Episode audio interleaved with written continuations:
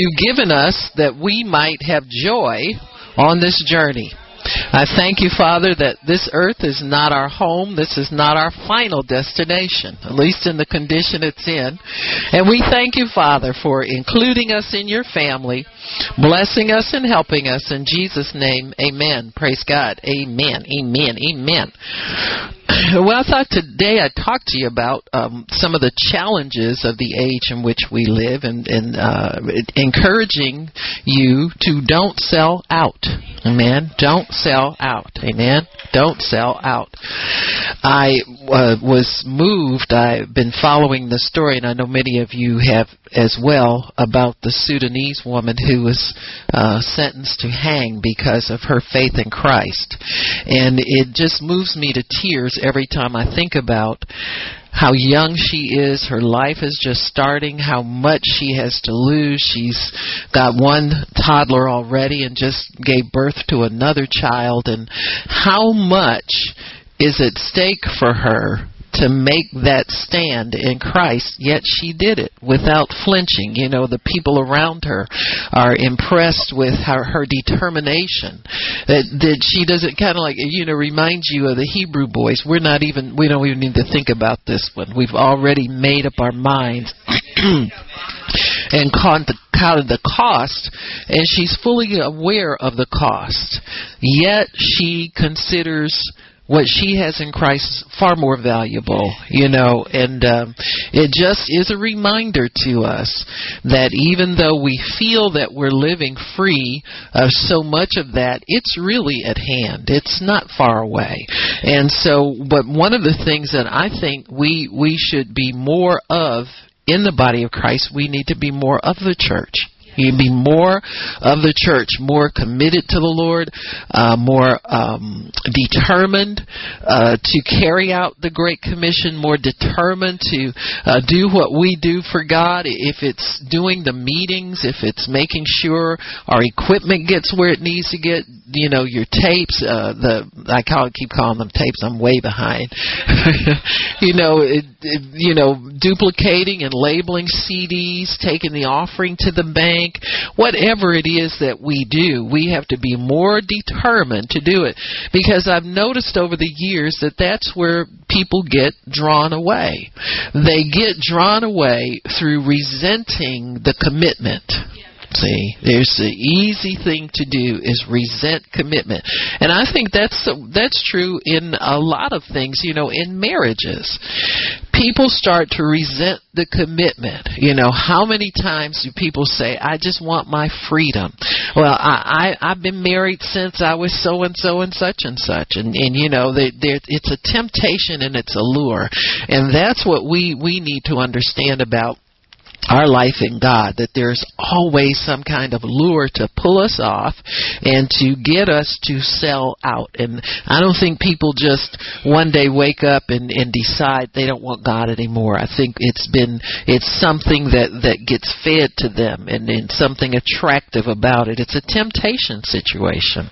And so, um, uh, we're going to talk about that and, and, and what it means to be committed and what that looks like. And so, uh, that young lady is just a picture of it, and and she brings me to shame, to be honest with you. Uh, and I'm sure many many people uh, that are serving God, and they look at something like that, and they think to themselves, you know, that's really what it's all about. Who do you when when it push comes to shove and you're challenged.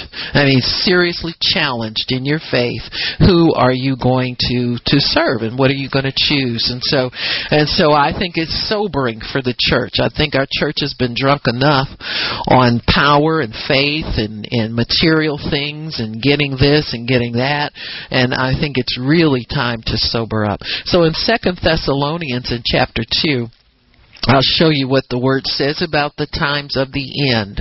And uh you know many many early Christians thought it was the end time when they were they were so there's always uh um I I would say evidence of the end even though is not the end. You know, we never know when that time is. Nobody knows that exact time. But anyway, in Second Thessalonians uh, two, starting in uh, verse 1 it says now i beseech you brethren he's praying he's pleading with them by the coming of our Lord Jesus Christ and by our gathering together unto him, that you be not so soon shaken in mind or troubled so the first thing I believe that happens when people get drawn off is they get shaken in their minds or they're troubled by something. Is some the devil starts bugging them about something. Neither by spirit nor by word nor by letter as from us as the day of Christ is at hand. In other words, keep holding on because there's not much time left to have to hold on. He said, let no man deceive you. And this is a human being deceiving other human beings. See, that's where the enemy has his most power in the effect that we have on one another. He says, Don't let, let no man deceive you by any means, for that day shall not come except there come a falling away first a falling away first.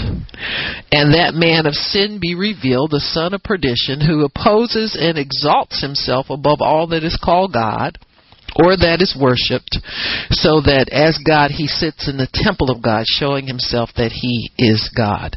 And so my my thought about that is that there are people who will try and influence you as though they were God always allow people to make up their minds what they believe. Don't try to force or indoctrinate anybody and try to con them or corner them, you know, with your version of the truth. You understand? Or intimidate them into receiving your version of the truth. Allow people to pray about things. Allow them to hear from God for themselves. That won't hurt you. It doesn't hurt my feelings at all. If I give you a prophecy and and you don't, you know, think it's God, then you know, pray about it. That's all I can tell you is is you know, don't put anything on the shelf uh unless you know you prayed about it and you understand that it's not what God has for you, but very often those things are God. And they're scriptural and they're consistent with God. And so if a person doesn't want you to have the freedom to make that decision for yourself. That's a pressure that God would not put on you. God's not a God of pressure. He's a God of liberty. He's a God of freedom. He's a God of peace. And so He can peacefully allow you to have your own understanding of things. We need to understand that the evil one is tempting us with things that the world desires. And and he he kind of appeals to our carnal senses through what we hear and what we see. Now, we have to understand that peer pressure has changed. The face of peer pressure has changed tremendously. Your peer group now comes to you through the media, it comes to you through the social network, it comes to you through all kinds of means. So it's not like you can choose the nice group of people at your job and you're safe. You know, it used to be Christians could make themselves kind of a little isolated from the world. Uh, you fellowship with other Christians, you kept your your uh, your friendships uh, kind of located in an area where you knew you were of like mind, you were of like faith, and that group kind of supported you and held you up. But now, the minute you leave the sanctuary, you can turn on your radio and get bombarded with. So the peer group is it follows you. There's a different peer group that kind of follows uh, follows people. The things that that children are exposed to. It's not just in school with with their little group of friends but it's everywhere. It's in the cartoons you know. Used to be if something was animated you you just let your kid watch it because cartoons were for kids. Now they've got adult cartoons and and you know you got to sit there and figure out now what are they really saying here? Or there's there's uh uh uh, family, so-called family programming now, and they've got people living together and, and think it's cute and, and all of this kind of stuff. So the world is pressing in on us, but you need to fix it in your heart and your mind that the world has nothing you desire. You got it? Everything that you need and desire comes from God, comes from His kingdom. Now, you might see replicas and pictures of what you want down here, but the real thing that God has for you has yet to be revealed to you. He sends what you are supposed to have fresh to you from heaven. and he he uh, reveals that to you, uh, and and he lets you know that he is looking out for you. He's your provider. He's your help. He's always looked to God. God as and then too as believers we are in covenant with a God of high standards high ideals and ideas, behaviors, high morals. Uh, our God is not tolerating anything less than what He finds companionship with. See, if, if you're not fit for God's company, He empowers you to be fit. You got me? So he doesn't have to fellowship and pal up with things that are lesser in character than what he, if he doesn't like it, he'll make it over, like he does with all of us. And so we have to understand that God is not a God of compromise. He's not an immoral God. He loves everybody, but love always elevates. Always. Love never leaves you in worse condition than you were when you found it. You, you got me? I mean, that's that's just true, man. You know, it just it's true on so many levels. You know, when I got married, I I was so I was on cloud nine because I felt that finally somebody values me. It, it, it that elevated me. Marriage never made me feel worse. Well, at one point it did, but you know, when it was threatening to be over. But I always felt good about myself because when somebody wants to commit to you, that validates you.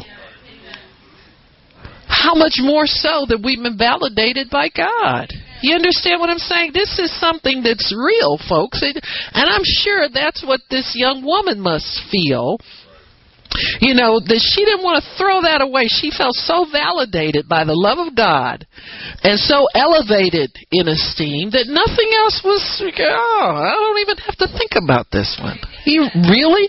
You mean I'm going to renounce the God who is eternal and will take me to heaven right away? You can hang me if you want to, but I'm going to heaven right away. Got it? I'm going to turn that in for this old dead Muslim thing that doesn't have any life in it and is fictitious and you know it, nobody likes that life. They just tolerate it because it's fear based and so you know we we need to understand that we live in such a high realm with God. Just abide there in the goodness of living in the higher realm with God because he has so validated us. By his he lives in us. My goodness how much more can we want and yeah, you know, it bugs me. I see Christians who have all that in God, and I'm thinking maybe they just think they have God and don't really have Him. You you understand what I'm saying? To turn to turn their backs on the the heavenly gift, the things, the higher life, the things of heaven, and sell out for some carnal base things. You know, just let the devil get too much of their attention too long, too often and move on off with that. You know, if if we would live in that realm, there wouldn't be any any you know sin in the pulpit. There wouldn't be any suicides among leaders and, and all that kind of stuff, or their children. If we would live in that realm with God that's provided for us, that thing's provided for you. It's not something you gotta you gotta be 100% perfect in everything you do. It's already been imparted to us. We just need to tap into it more and dwell there. And see, that keeps you from selling out. The more sold and invested you are in God, the less you got to sell out to the devil with. You got me? You just stay invested in God. So, the world presses in on us like never before, and it's getting more and more difficult to separate ourselves from evil because it just keeps pressing in. It's everywhere. Sometimes it's subtle and sometimes it's more blatant. Sometimes the devil just reveals himself because he wants to to make a show of himself. You look on television now, the people who are quote unquote helping people are now into witchcraft. You got psychics that are helping people, and you know the same show that'll show Christians on television in a reality show will show psychics on the same channel. They just don't discriminate. So it's the water gets muddied it gets muddied sometimes. The subtlety, the subtle ties draw us uh, up with deceitfulness of riches and the other things of this life that press in on us lust of the flesh, lust of the eyes, pride of life. Be careful what you're waiting for and how you're waiting for it. Because waiting can enrich your relationship with God. Think about the fact that if you're waiting for something, if you're waiting with God, versus if you're waiting and you feel lack, loss. You're waiting in the flesh. You're just longing for it. Oh, I'll be glad when it. That's not waiting with God for anything. When you're waiting with God, your life is full. You have the fruit of the Spirit to dine on. You have the presence of God. You have the opportunity to worship Him and be fulfilled and not even know you're waiting on anything. I didn't know about waiting until I got around believers sometimes. You know, I get in my house and, you know, this was before church people corrupt your mind, you know. Sometimes your biggest challenge will come from them. It's true.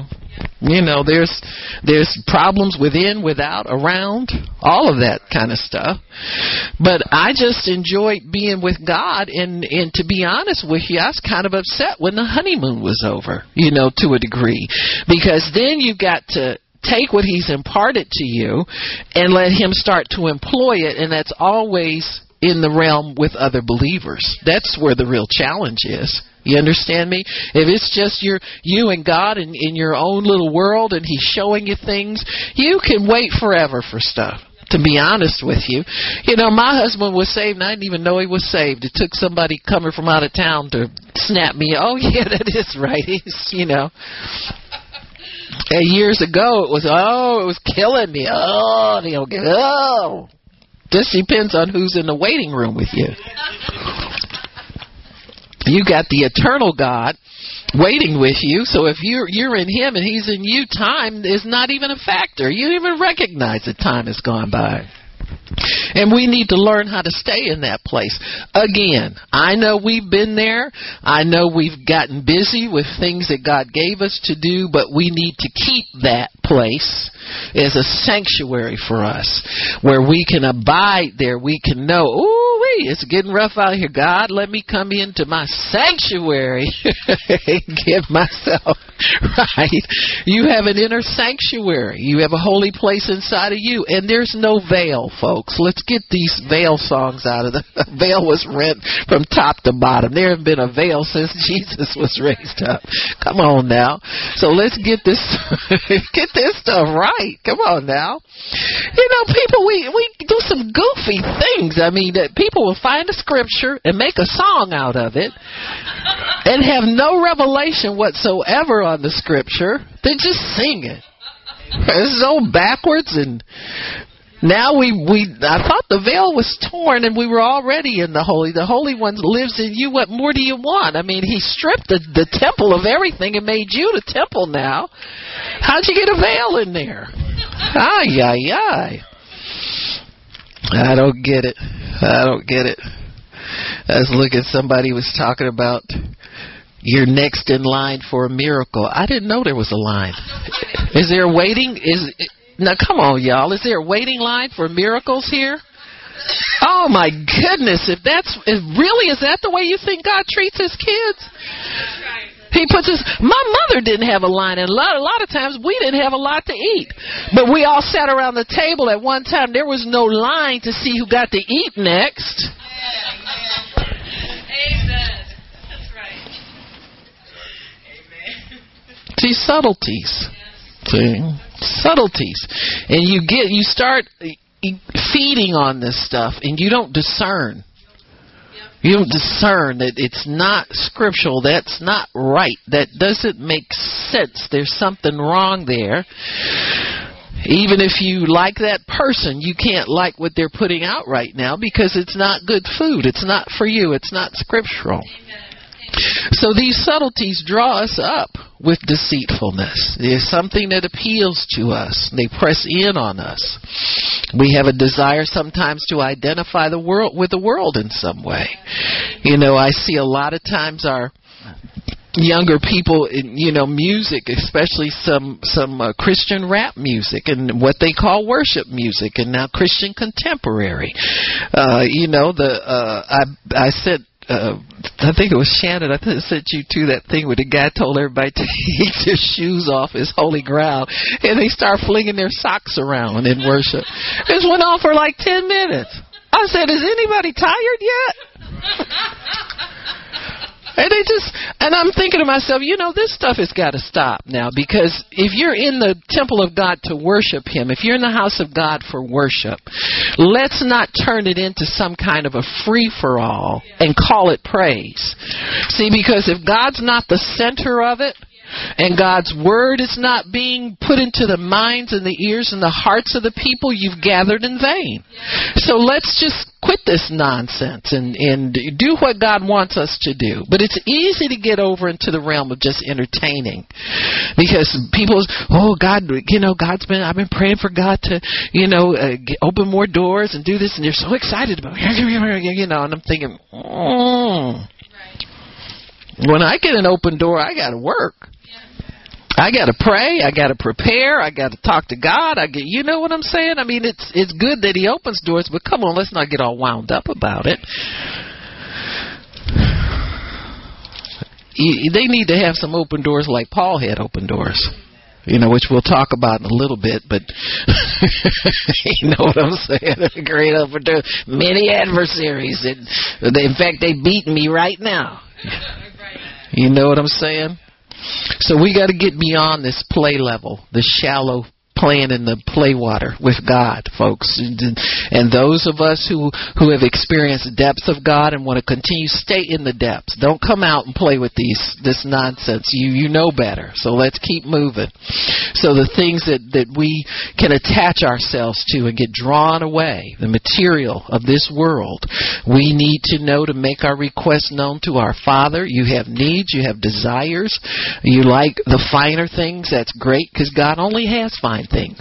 Got me? And so these things that that that we desire can actually be a lure back into the world. Sometimes the things that you're believing God for, if they don't come quickly enough, you will pick up your own ways of obtaining those things. And they'll come with sorrow. If God doesn't give them to you, they will come with sorrow. You got me? The Bible's clear about that. The blessings of the Lord make us rich, and He adds Absolutely. He'll add joy, he'll add peace, he'll have contentment, he'll add his fruit with it, but he won't add the fruit of the world with that. And so that's the one thing that, that will cause us to be drawn off is the anxiety that we carry often for the things that, that we desire. Most people fall away and uh, because of the pride of life, there's something they want. Remember our last teaching, we talked about shame and how that. And see, the other thing that covers shame is pride. You know, people come with a pride of life thing to cover up their shame. It's the same fig leaf. And so sometimes people will think they're waiting on. I don't care what it is. A big ministry, more open doors, get on television. We finally got on television. You know that kind of thing. You can make a big deal out of it and crave it so much in the flesh that it'll almost destroy your life. So people will, will get caught up in the in pride of life and put the gospel on the back burner instead of putting it in the forefront. You always keep your work for God in the forefront of your life, and everything else is back burner. You understand me? Every year I get a, a, a invitation from my mom's family to come down to the family reunion. You know, and I just haven't felt released to go. You know, it would be wonderful to go. It'd be wonderful to see everybody for a minute. You know, it's you know how it gets. You just, it's like in one day you can go through, say hi to everybody, and you know that kind of thing. it's just that way. Now, things of God, I can stay in that. I can go to conference and stay there for four days and wish I, and at the end of the fourth day, I'm sad because we got to shut everything down. So, you know, you know you're in your element when you're in that. That's, that family thing is, they're, they're good people. I love them, but that's not my element. It's not my home. So I, I have to gauge my time there to be short time. And so we have to keep that in the forefront. Never put God, the work for God, anything that you do for God in the back seat of your life. Always keep it in the driver's seat in front because that's where you're headed. You're headed for more of that, and that's the big payoff in your life is what you do for God. This other stuff is is okay in its place, but your big payoff is what you do for God. So in in in talking about not selling out and talking about being committed, I was looking at um, the Apostle Paul. And in Romans chapter 1, I'll show you some his his attitude about his life you know his his attitude was is, is so important to look at that and try to cultivate winning attitudes. You know there's nothing wrong with a, a you know comparing yourself to these great people you see in the bible because what made them great was their commitment to god. Their great god made them great. So in romans chapter 1 in verse uh, oh, Let's start in, in verse 13. He says, Now I would not have you ignorant, brethren, that oftentimes I purposed to come to you, but was not let to do it. I was not released to do it, that I might have some fruit among you also even as among other Gentiles. So Paul looked at the world as his harvest, as his uh, as his field that he had to cultivate and bear fruit there, and he's looking at not not coming to them as a friend, not coming to them, uh, you know, because oh I like you and I like your ministry and so, but he's looking at the work that he does. Jesus, this is principle in his life. He says, I want to sow over there where you are in your church because I want to have some fruit to come forth from that. See, this is what we work for, folks. We work for the fruit of our seeds that we sow. We work for it. We want to have fruit coming uh, in the day when God rewards us, and in this life also. We want to have fruit that remains. That's that's our purpose here. Is to bear eternal fruit for God. And so Paul desired to come there. He said because I realize I haven't sown much there, and I want to have some eternal fruit to come there. And he does finally get to Rome, but you know he's still on a hunt. This is this is his mindset. He wants to have fruit. He says even as among other Gentiles, and he says I am a debtor both to the Greeks and to the barbarians, both to the wise and to the unwise. So, as much as is in me is, I'm ready to preach the gospel to you that are at Rome also. He stayed ready. Why? He says, Because I'm not ashamed of the gospel of Christ.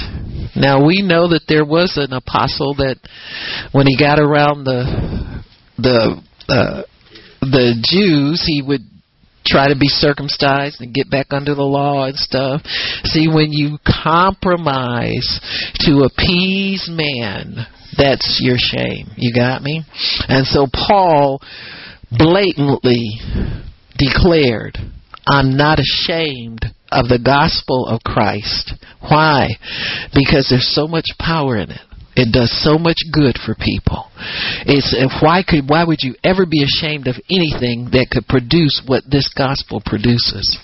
And he says it's the power of God unto salvation. Are you kidding me? This is an eternal lifeline for people. This is something that they can't just buy from anybody. This is something that's rare and unique. I'm not ashamed. In fact, I'm proud of it because this is something to be glad about Eh, you know, at all times. We should be glad of the fact that we can offer eternal life to people. We should be glad of the fact that we can stop the, the you know the funeral procession from proceeding. We can be, should be glad of the fact that we can stop mental torment and anguish among people. We should be glad about that. And he says it's the power of God unto salvation for everyone who believes, to the Jew first and also to the Greek.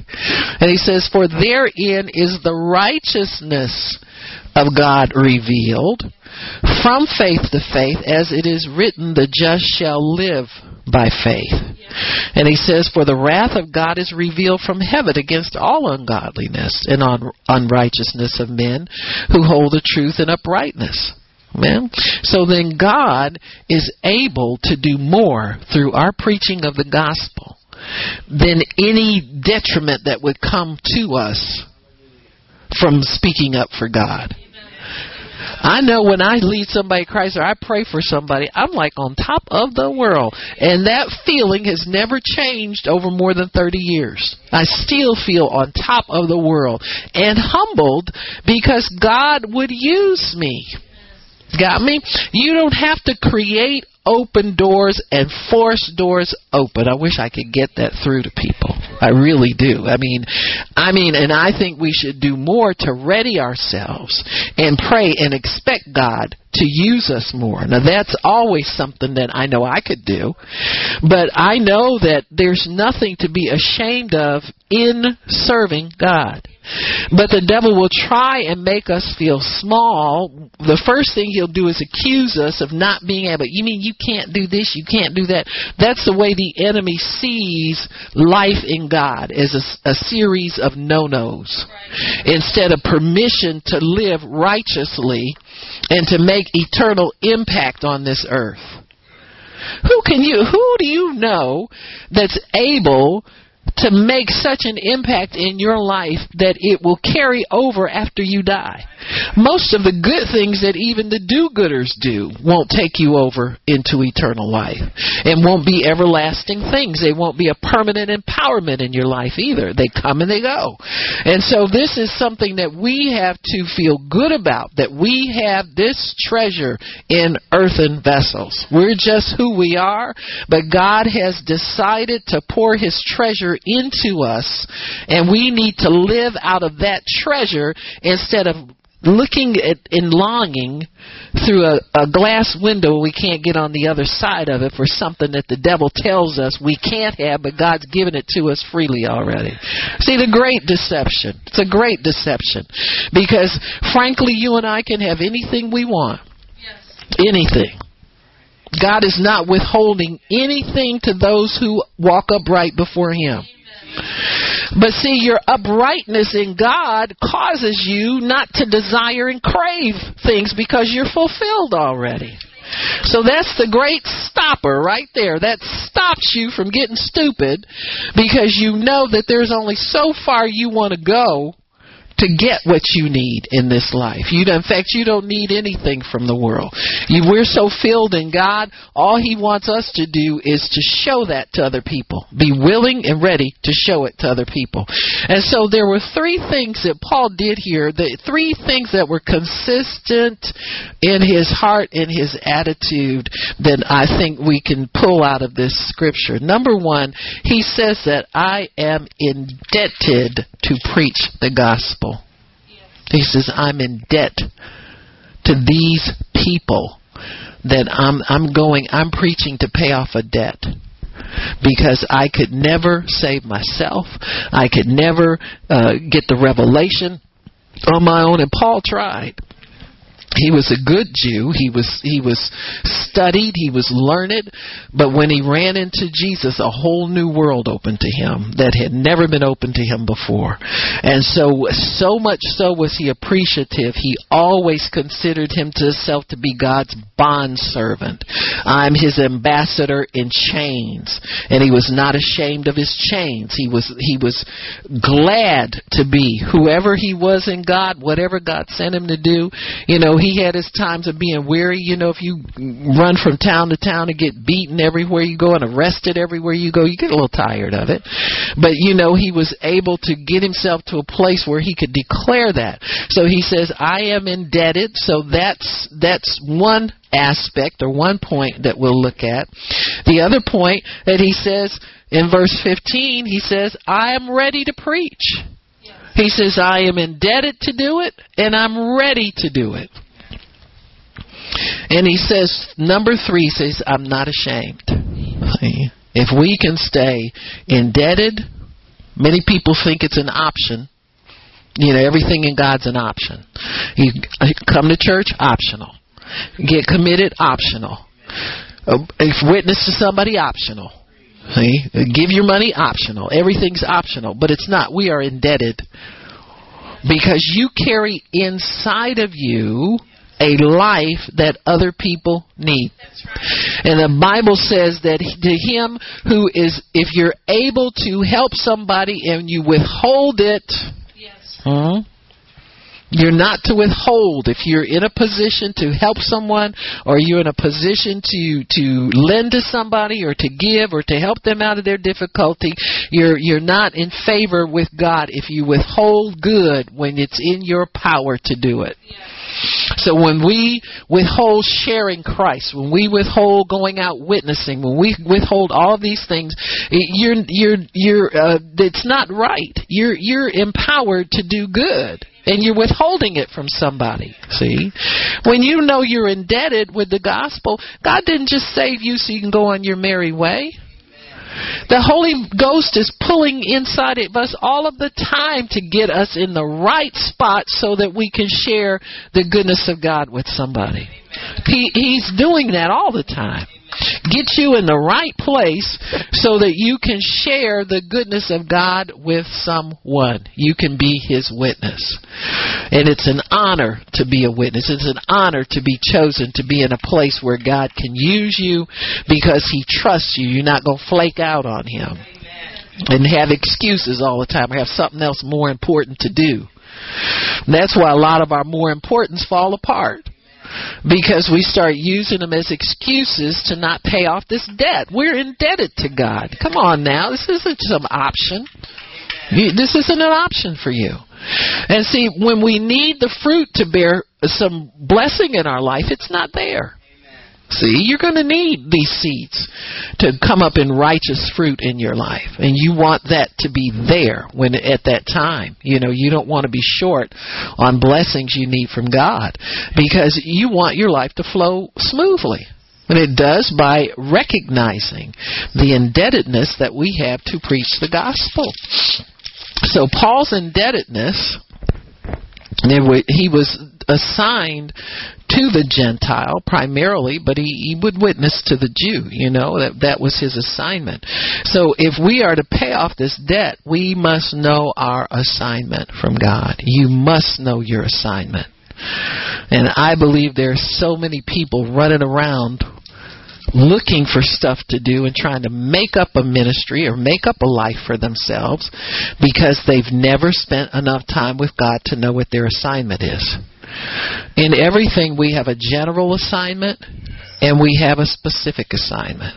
Your general assignment comes in uh, is specified in Mark 16, 17 through 18. We know it by heart. And we're to go into all the world and preach the gospel to every creature. Many of us can't even remember the last time we shared Christ with somebody. It's because you have not, because you ask not. See, we need to be asking constantly. God, put me in the path of somebody. Draw somebody here. Show me somebody. Where are they, Lord? I'm looking for them. I hope you're looking for them. See, you're quiet because you need this. See, you need this because we always need. Why do you think people gather together every week, twice a week for church? So that we can be empowered to go out and do good, so that we can be stirred up to go out and do good, so that we can be reminded what we're here for instead of being bogged down by what we don't have. If you don't have it, why are you worrying about it? No, but what you do have is a treasure in your earthen vessel that you can draw from at any time. You can you can ask God to put people in your path, and, and if you're friendly to people, you know, just the basics. Say hi to somebody. You go in their place of business, find out something about them. You know, see, oh yeah, you know, is that your that's your brother? That's your cousin? That's oh, looks like you. Oh really? Not not related? Well, how about that? You know, whatever. You know, uh, uh, engage people as a human being. And then God shows up on your words. Trust me, He shows up on your words. It's not like you got to have a little pamphlet in your hand and be ready to. You just, He called you to be you. And trust me, who you are is sufficient to get the job done. You're always sufficient to get the job done. So you don't have to try extra hard. Just be you. Wherever you are, be you in God. You got me? So in in in Mark 16 and 17 though comes kind of with a time limit because the end will come. Yeah, you got me? So that really puts the believer into a, a somewhat sense of urgency. You know, there's somewhat of a sense of urgency. And it's not because we think the end's going to come in our lifetime, but whenever there's a time limit on something, you got me? We we perceive that. You understand what I'm saying? Uh, even though the end, say the early church perceived that same pressure to get it done because we knew that we would only be able to preach the gospel until the end comes. And so when you know there's going to be an end of something and you don't know where it is, you'll feel that urgency off and on. Because I feel the urgency sometimes to, to talk to people and to share Christ with people and to get those words out. You know, sometimes those words will come out kind of explosive and a little clumsy sometimes because there's a time limit on the preaching of the gospel. We're not going to be able to do it out until eternity. We can only do it until the end of this age. And so it's the same thing that the Jews felt. The ones who were waiting on the Messiah and recognized him were the ones who understood that there would come a time when he would show up. The ones who didn't recognize him felt, oh, yeah, we've heard that before.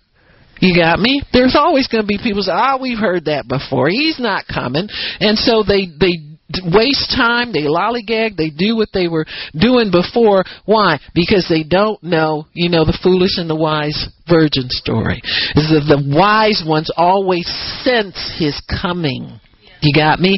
They sense his presence watching. They sense his either approval or disapproval of their behavior. We sense that because we have a sense of an assignment here. Not we're just here and everything's optional. It's not optional. You don't want it to be optional when it comes to saving your loved ones. You don't want it to be optional when it comes to getting you that job or that promotion that takes way too long. You don't want it to be optional for God to do anything for you. And why do you think we can consider it optional and then expect His best at the same time? It's not going to work like that. It's not going to work. Many times people don't expect much from God because they don't invest much in it. See? You can't you can't it can't work that way. You can't have great faith and not be invested greatly in God. You can't have it. And so when it when when we understand that we are assigned here, you came to this earth for such a time as this to carry out an assignment in God. If you never get a quote unquote specific assignment, you got a general one. And that general assignment, there will come a time when we can't do that anymore. Jesus said you got to work the works of Him who sent you what? While it's day. Because the night's going to come and nobody can work. You got me? So while it's day, it's day in your life now. It's daytime. You can go, you can see clearly, you can hear from God, you can ask for opportunities. That's your day. So you go out and work for God while it's day. Because there will come a time, this will come to an end, folks. It'll come to an end. And so when we know the end is coming, when this gospel of the kingdom is preached to everybody, and then the end will come. So we're not sitting around now because we haven't preached it. Have you preached it to everybody? You know, there are Christians who do studies on have, have we preached the gospel everywhere? I don't know, but your neighbor is dying right now. Why are you worried about what how many countries the gospel's been in yet? You don't even know how to interpret that correctly. As long as you have the unction to share Christ, it's not the end yet. You got me? As long as the Holy Spirit's prompting you to pray for somebody and to encourage somebody, it's not the end yet. So, so this debt that we have, we're indebted to preach. It comes with an assignment. It's a general assignment, and then it's a specific assignment. This will cost you your pride. It's a good thing Paul added he wasn't ashamed because fulfilling your assignment will cost you your pride. You're going to have to humble yourself. You're going to have to be looked at by people uh, in in your carnality. They'll look at you in the flesh and assume certain things about you and you'll feel it. But you still got to go forward in God in the name of the Lord because you know God sent you. Sometimes people don't want to receive from a female. Sometimes they don't want to receive a person that's a different color. But you you can't be ashamed and shrink back because you perceive their judgment on you. You've got to plunge forward. There's an anointing to break through all of that. There's an unction to break through that wall of shame and that wall of, of doubt and pulling back and, and anxiety and should I have said that? Should I not have said that? All that stuff. There's a wall to push through all of that. And it comes when you boldly proclaim the gospel of Jesus Christ. Just to share what he's done for you. You don't have to be exotic, just tell the truth on yourself. That's what Paul did. Everywhere he went, he talked about who he was, what he'd done, and how God had changed him. That's your strongest. Your strongest uh, testimony is your personal testimony. You don't have to go anywhere and get scholarly on people and drop names on people and all that. You meet them where they are, just like God met you where you were. That's where He wants to do. So the pull of that debt lets us know that we don't have a choice of not sharing Christ with the world. You, don't have a choice. Whenever you're indebted, debt bugs you. You got me? The, knowledge that you have something in you that's precious is not yours.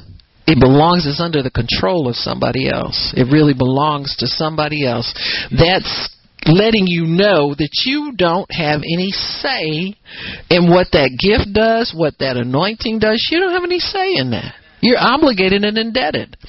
I can tell you this the more you operate in it, the stronger it gets on you and the more confining it is on your life. The more it, it gears and controls your life. You don't control it anymore. Many times people are looking for more power in God. I say, well, why don't you use what you got? You know, use what you have and He'll give you more. That's just a standard of God. And so it's not more anything that we need, it's putting to use what we do have. That's always the answer. So the pull of that debt lets us know that we don't have a choice of not sharing Christ with the world. And we know that we must. Preaching is a type of insurance against selling out. You stay invested heavily in God and the devil won't be able to get your attention too much. You got me? Be doing it for the glory of God. Be doing it because you're indebted to fulfill an assignment. Feel obligated to do these things. Not just optional or I'll skip it this time because I got something more pressing. You don't have anything more pressing. You don't know it, but you don't have anything more pressing.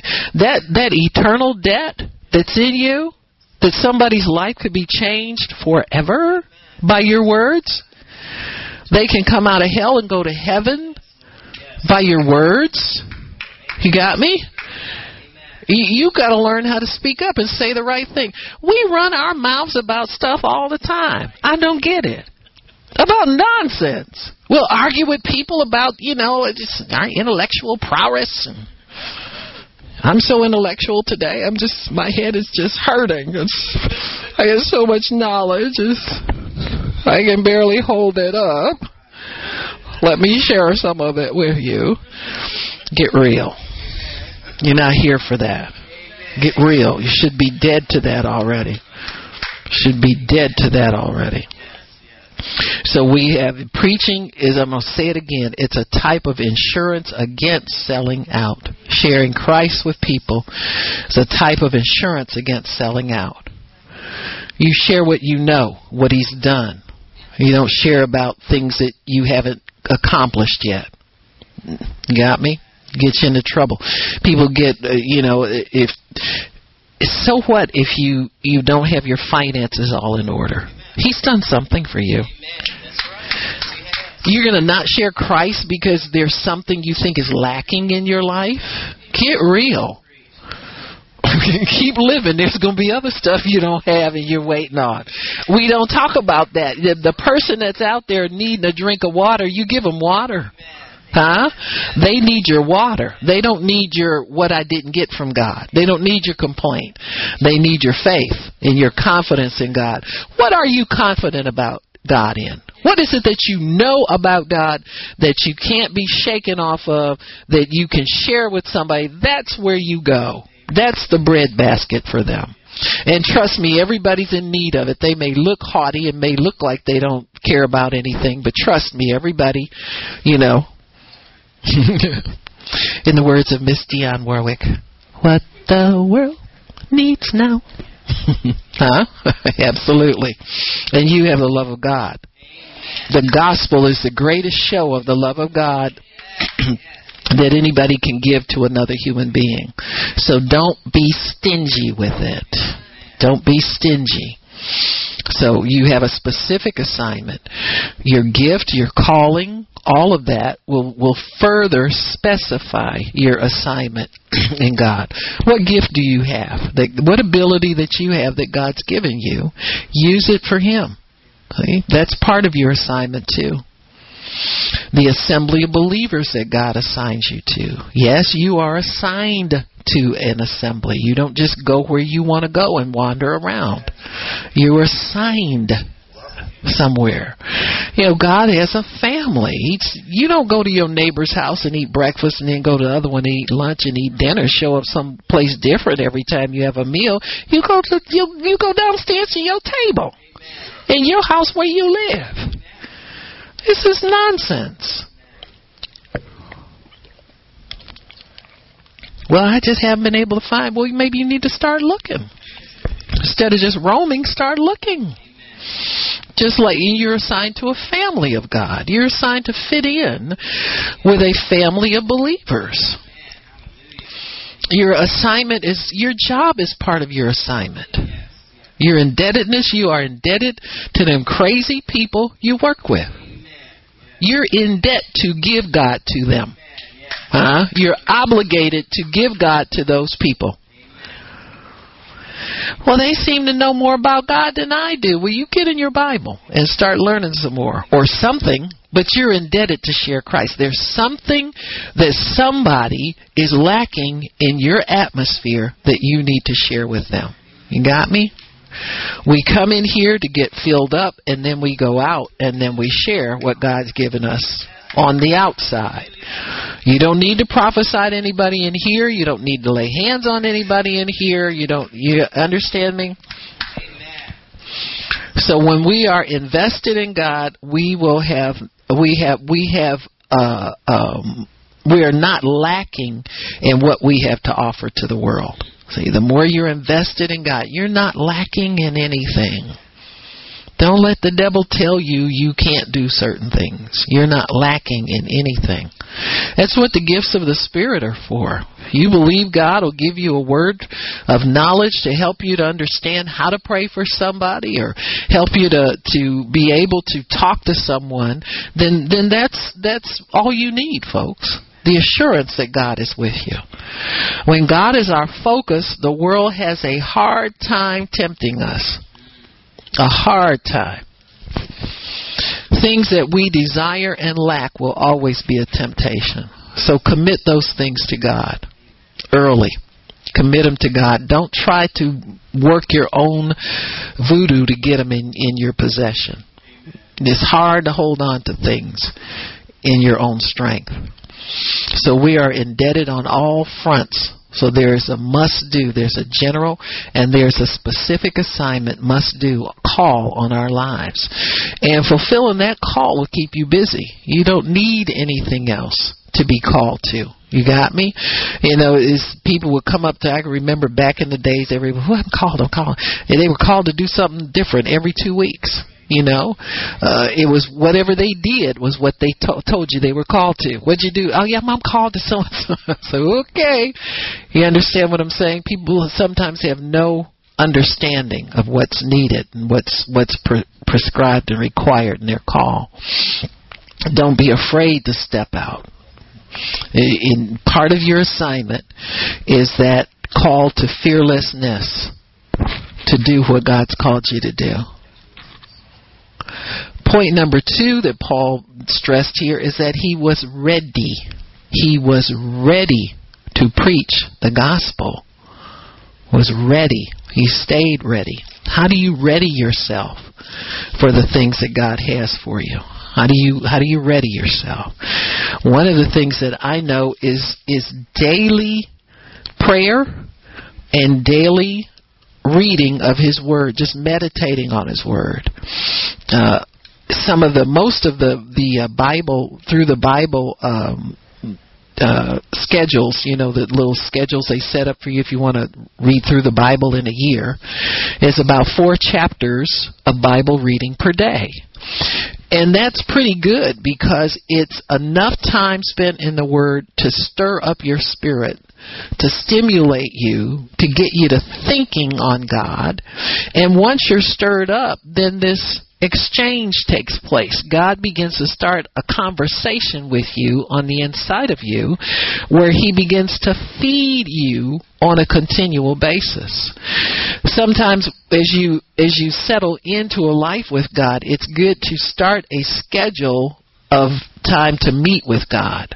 Now, when I was a new Christian, it was like I, I nobody had to tell me to go read my Bible.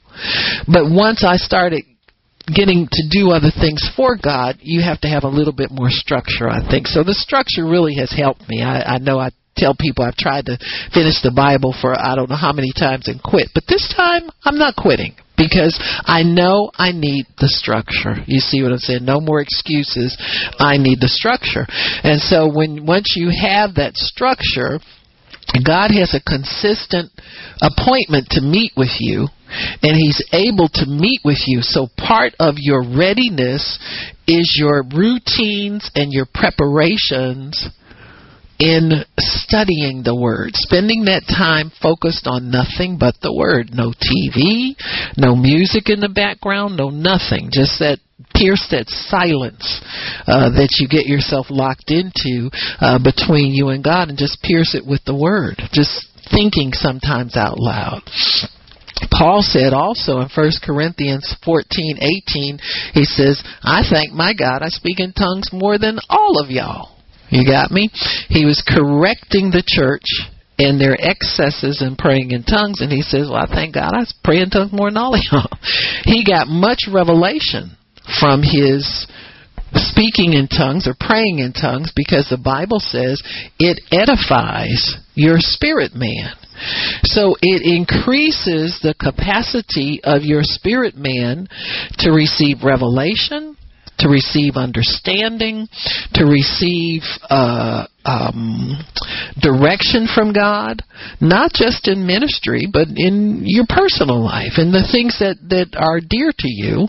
Uh, it's it's good to understand that praying in tongues edifies, builds you up, is able to increase you in that. So it's good to pray in tongues on a regular basis. And I realize after many years of, you know, praying in tongues here, praying in tongues there, I said, you know, I need to have a time where I just sit and focus on praying in the Holy Ghost, allowing God the time to speak to me, and then interpreting what he's telling me. You understand if he gives me an interpretation. So I think the structure and the discipline is very, very important in your readiness.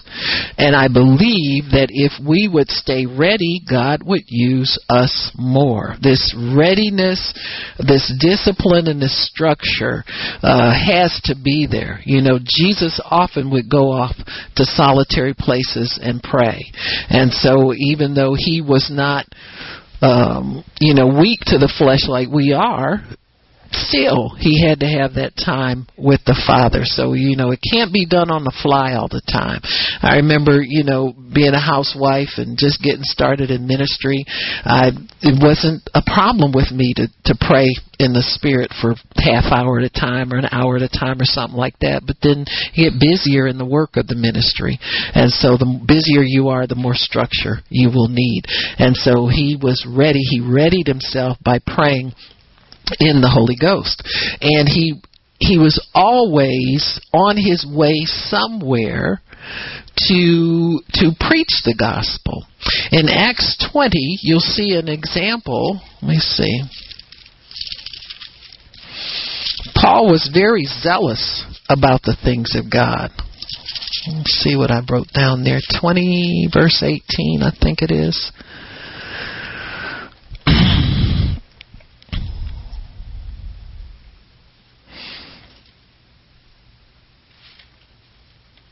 Verse 17 and from miletus he sent to he sent to Ephes, ephesus and called the elders of the church.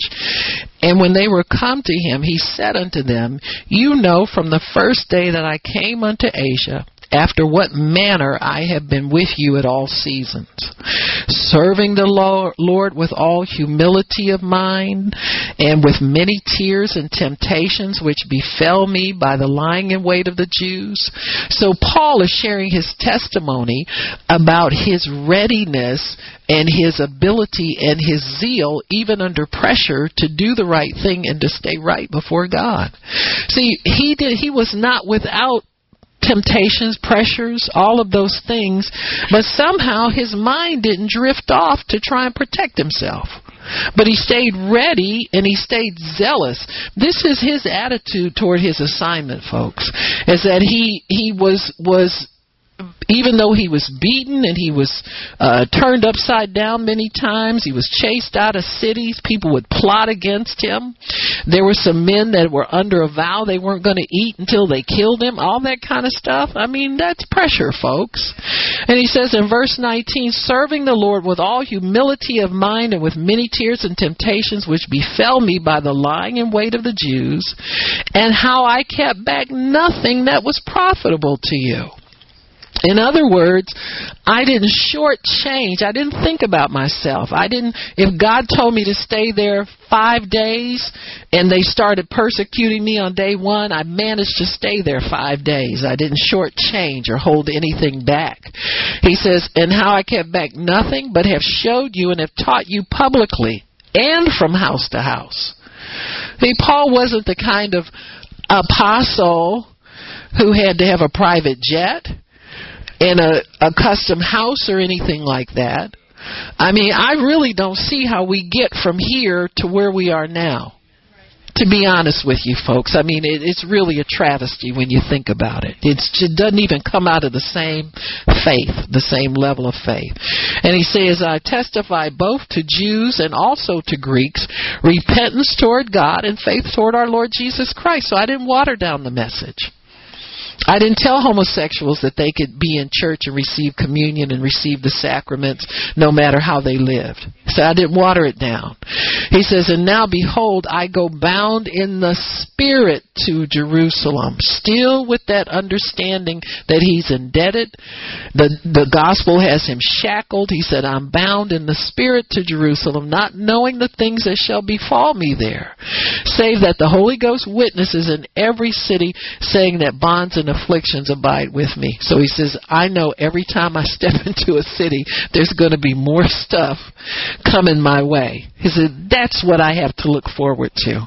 I don't have a nice hotel to look forward to. I don't have hot and cold running water and running everything to look forward to. But I have bonds, I have afflictions, I have those things to look forward to. He says, and, and God lets me know that's my fate. And I don't try to shrink back from it. So the hard life, folks, is the gospel life. Your faith is not validated by the excess of your possessions. It's not validated at all by the by the uh, number of your possessions, how many you have, and all that kind of stuff. It's, it has nothing to do with anything. That's your choice to live that way. But Paul chose to stay on his assignment. He chose to stay ready when he stepped off of a boat or he stepped. He he went first, found out exactly where he was to go to start preaching the gospel. If there was a synagogue there, he went to the synagogue and began to share with them. If there was a house meeting, he went to the house meeting. If there was nobody there to meet him, he got just went in the public square and began to preach and began to share Christ. And so his assignment was so much a part of his life, it never departed from. He and his assignment were one. And he stayed ready because he understood how important it was to share that gospel everywhere that he went. In Acts 13, in Acts chapter 13. He didn't have sabbaticals. I don't see anywhere or he had to go somewhere because the pressures were too much for him.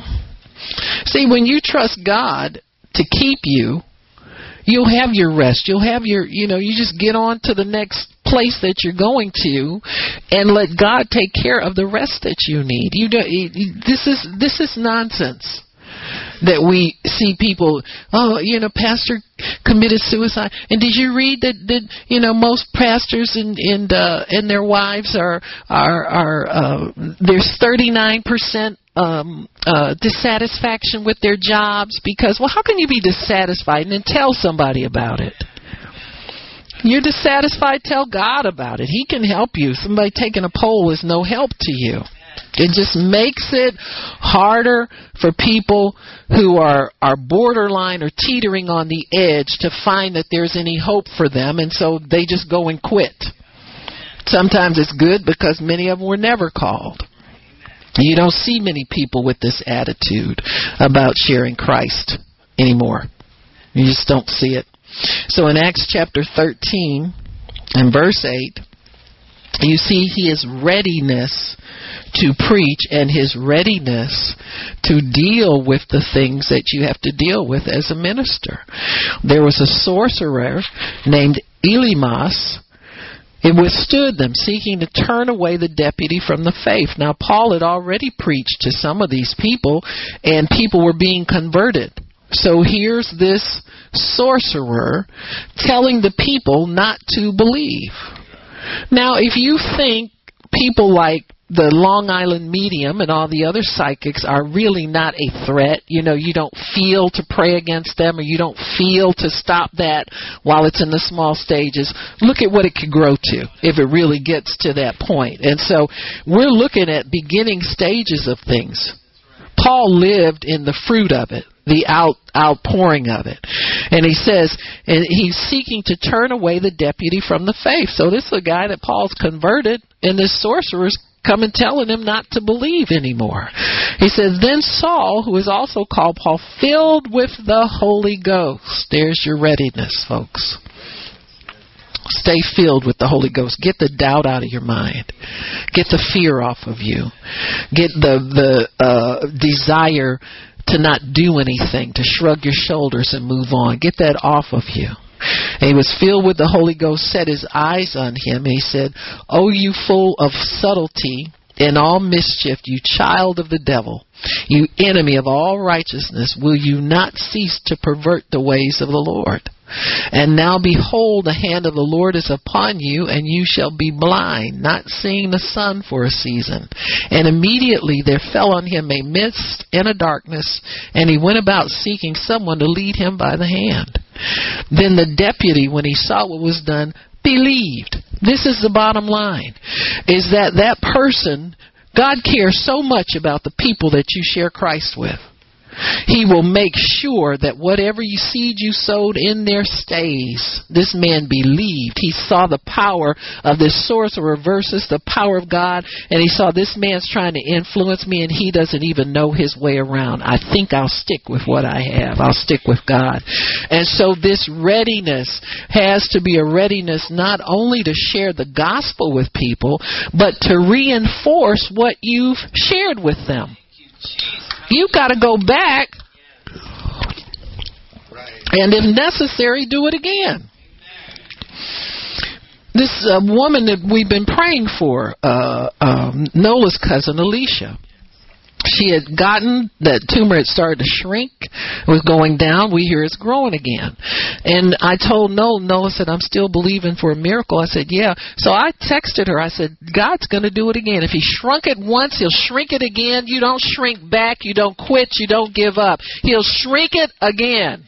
Just go back doing what you were doing when He shrunk it the last time, and He'll shrink it again.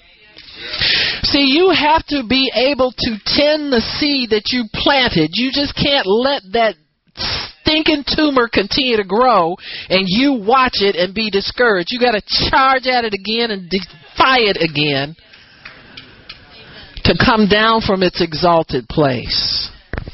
We're not a one shot wonder around here. We're not one time and then quit because the devil raises up again. You hit him. If he bowed the first time, he'll bow again.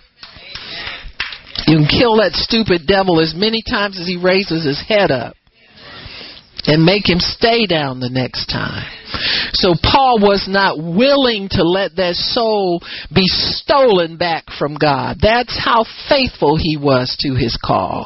That's how ready he was to defend the gospel. He stayed ready. He didn't take no for an answer. He didn't shrug his shoulder when people decided they were going to quit serving God.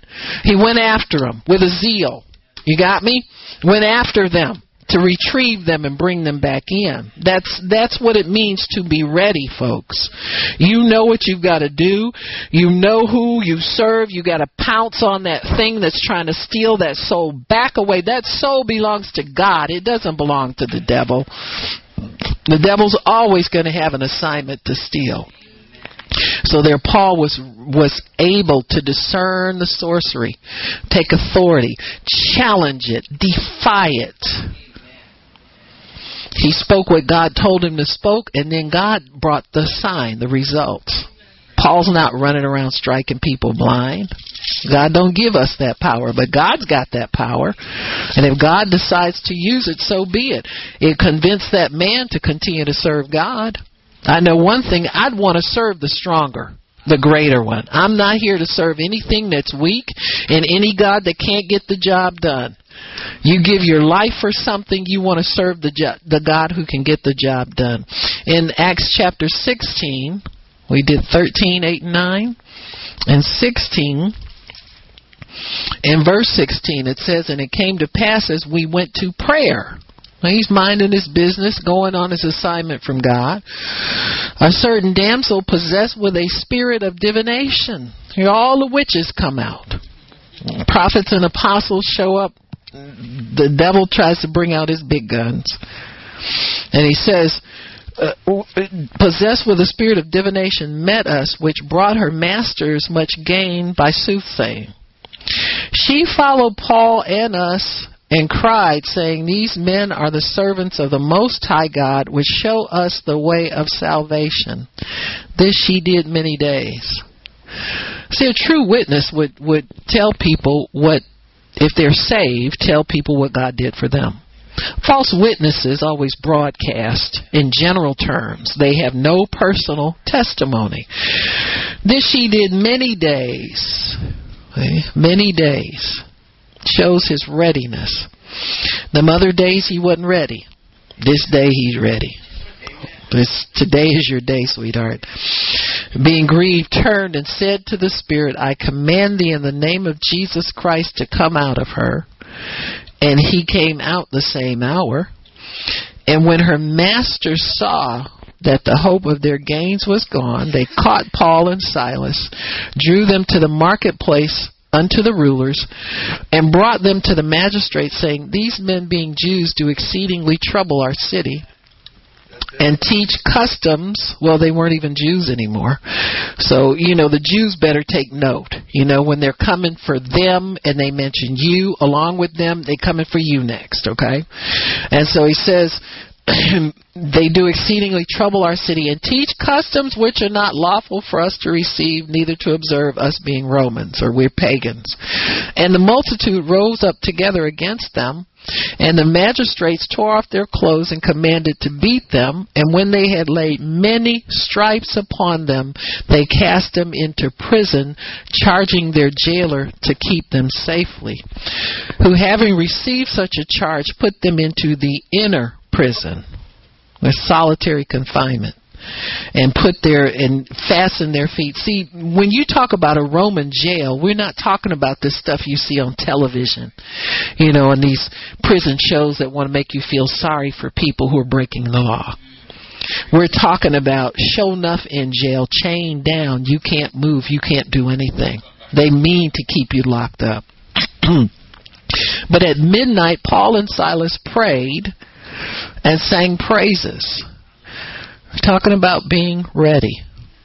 Now, they could have complained about the conditions and they could have felt sorry for themselves and went, Woe is me, but it says here, verse 16, they started out going where?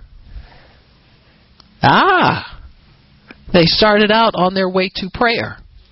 And so when they got in jail, they said, well, this is probably the location for the prayer meeting. So why don't we just have our prayer meeting here? You understand me? You always have that assignment, that readiness, that under, they don't live in this world. They don't live in the world of jails and chains and they live in a different realm totally. You gotta live in a different realm totally altogether. You can't live in the realm of where you are in the natural and let that be your focus and let that be your world. You've got to live in a higher level. You've got to live in a place where you know God is very near and if he's sit tends to feel distant, you got to know how to pull yourself back into his presence. And that's what they needed. They need it wasn't cuz they were happy, happy, happy. It was because they wanted to touch God. They sang praises and they also began to pray. And the prisoners heard him, and suddenly there was a great earthquake, so that the foundations of the prisons were shaken. Now listen, Paul's doing things by faith. He God didn't just tell him, "Well, listen, if you sing loud enough, you sing me enough songs, I'm going to shake that place." No. He was just doing what was in his heart to do. The result always comes from God. Just like with that sorcerer, he wasn't trying to make that man blind. He wasn't saying, You go blind in Jesus' name. He just took authority over that spirit because that man was wrong, trying to steal a soul back from Christ. And he had to stand up for that soul he had just won. And he challenged that spirit to release that soul. The blindness came from God. This earthquake came from God. Whenever you reach out to God, He shows up with the kind of power you need to affect what it is that He wants you to do. So He wanted them out of prison, He wanted them other people out of too. The Romans are notorious for throwing you in jail for nothing. You got me? And so the, here we get all the prisoners out. The jailer gets saved. His family gets saved. Amen. And so this is Paul's readiness. He stands ready at all times to challenge the devil. He's not challenging people, he's challenging the devil. And he knows that the devil has no authority, no place, no purpose, no part in anything that he's doing. Once you're enlightened and you stay in the light, you know how to keep the devil on the edge of things. You don't respect him, you don't let him in, you don't try, make nice with him. You let him hit the road. That's what you want him to do, to go and leave your stuff alone. Acts 17, turn there. Let's see what we have there. Verse 1 Now, when they had passed from Amphipolis to Apollonia, they came to Thessalonica, where there was a synagogue of the Jews. And Paul, as his manner was, he's just doing his routine doing his spiritual routine. He went into them and three Sabbath days reasoned with them out of the scriptures. So there he is back on the job again. Every place he goes, he has this readiness. The minute he steps off the ship, he's ready to preach the gospel. He doesn't have to go and, and find somebody to give him an invitation. He's not looking for a recommendation for it. He's just following the Spirit. He says, I was sent by the Holy Ghost. You got me? When you're sent by the Holy Ghost, you don't need man to sanction it. You don't need man to to uh, uh, pet you or commend you or recommend you to anybody or open any doors for you. The gospel is the open door. That's always the open door. And he talked about the things of God and gave them the history of Christ from that time. And you see, every place he goes, he gets fruit. He knows in advance that there's fruit to be gained there. He's not wondering if they're going to receive Christ. He's not wondering how many souls he can save there. He's not wondering if the place is ready. He just by faith begins to share Christ. He stays ready all the time to share Christ with people. It's a wonderful thing, folks, to know who you are on this earth to know who you are in this life and to be ready at all times to share Christ. Look for opportunities. Look for them. Know that they're there. There's no difference between you and Paul. He was apostle, yes, but you're an apostle in your area where God's assigned you to. You're the one with the word. The other people, you can't depend on other people to be there to, to do the preaching for you. You're the one with the word of God.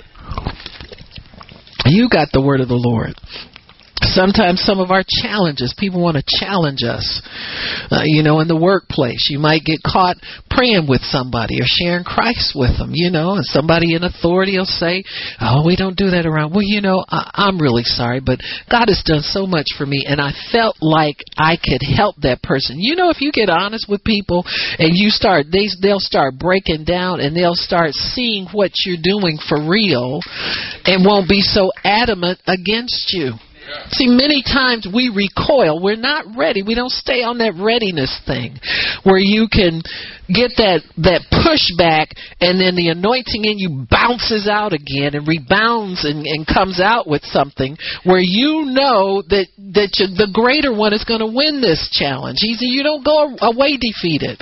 You don't go away without the goods. You go fully understanding that there's some fruit here to get. I'm here to get fruit and I'm going to make sure I stay here till that fruit gets produced. As much as is in me is. You got me? I'm ready. And and give it your all. Give it 100%.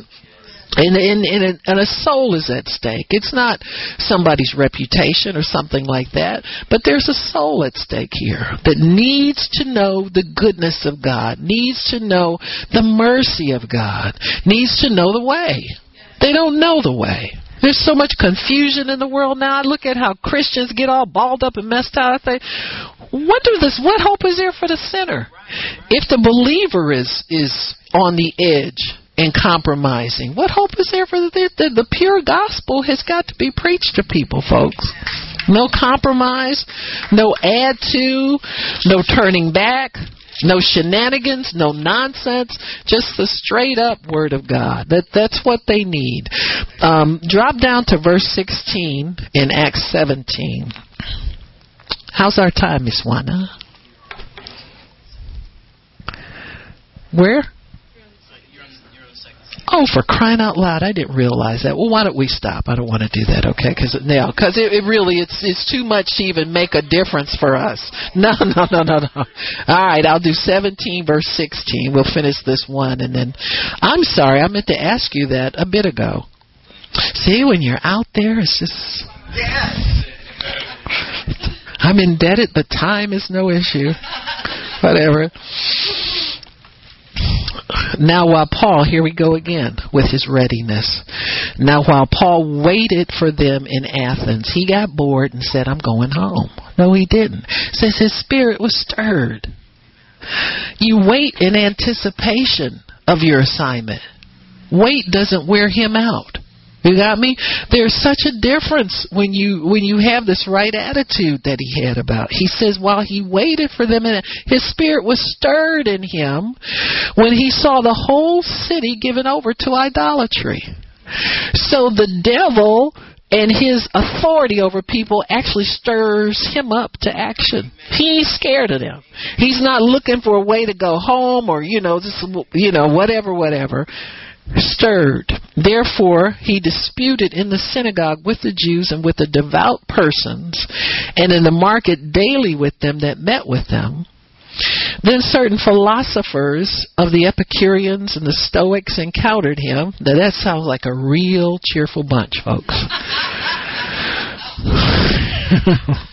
I mean, how can you live? And some said, What will this babbler say? Other some, he seems to be a setter forth of strange gods, because he preached unto them Jesus and the resurrection. And of course, they took him and brought him to Areopagus. That that word means it looks like it says air eater. Uh, saying, I mean, here's another. In other words, a blowhard. Another one says, May we know what this new doctrine whereof you speak is? For thou bringest certain strange things to our ears. We would know therefore what these things mean. For all the Athenians and strangers that were there spent their time in nothing else but either to tell or to hear something new. So this was like the National Enquirer city yeah, what do you know? Because uh, these port cities were always busy with people coming in, going out. What's what's new? What's oh, what's going over there? You know, that's all they did. Then Paul stood in the midst of Mars Hill and said, "You men of Athens, I perceive that in all things you are too superstitious. For if I passed by and saw how you're worshiping, you got so many gods. You even and if those aren't enough, you got a plaque to the unknown God." In other words, we got as many of them named as we can. And if anybody shows up that we don't have a name for, you fit right here. You're the unknown God. Whom therefore you ignorantly worship, him declare I unto you. God that made the world and all things there is, seeing that he is Lord of heaven and earth, dwells not in temples made with hands, neither is worshipped through men's hands.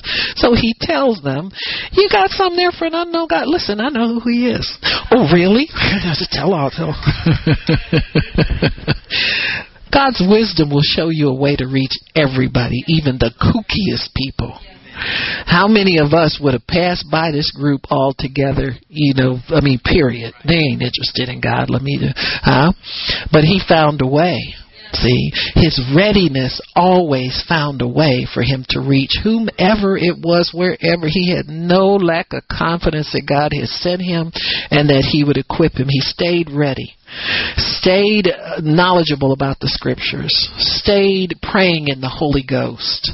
When he we get somewhere and it's you know he's waiting on something, he just starts looking around to get a feel for what what the need is and what God would have him impart to people. He didn't have a he didn't have a dull day.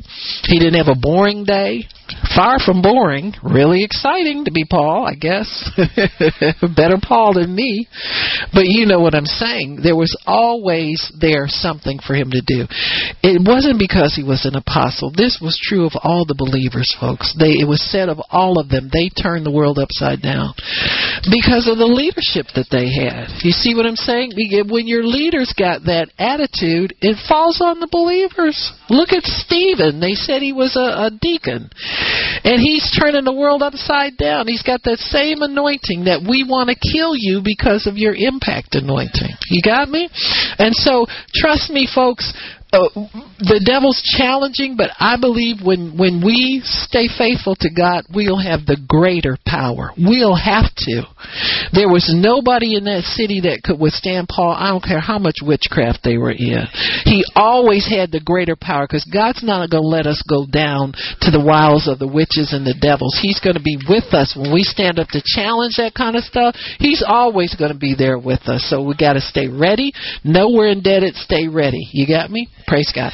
Father, we thank you for what you're doing for us today, Lord. You're showing us our empowerment already.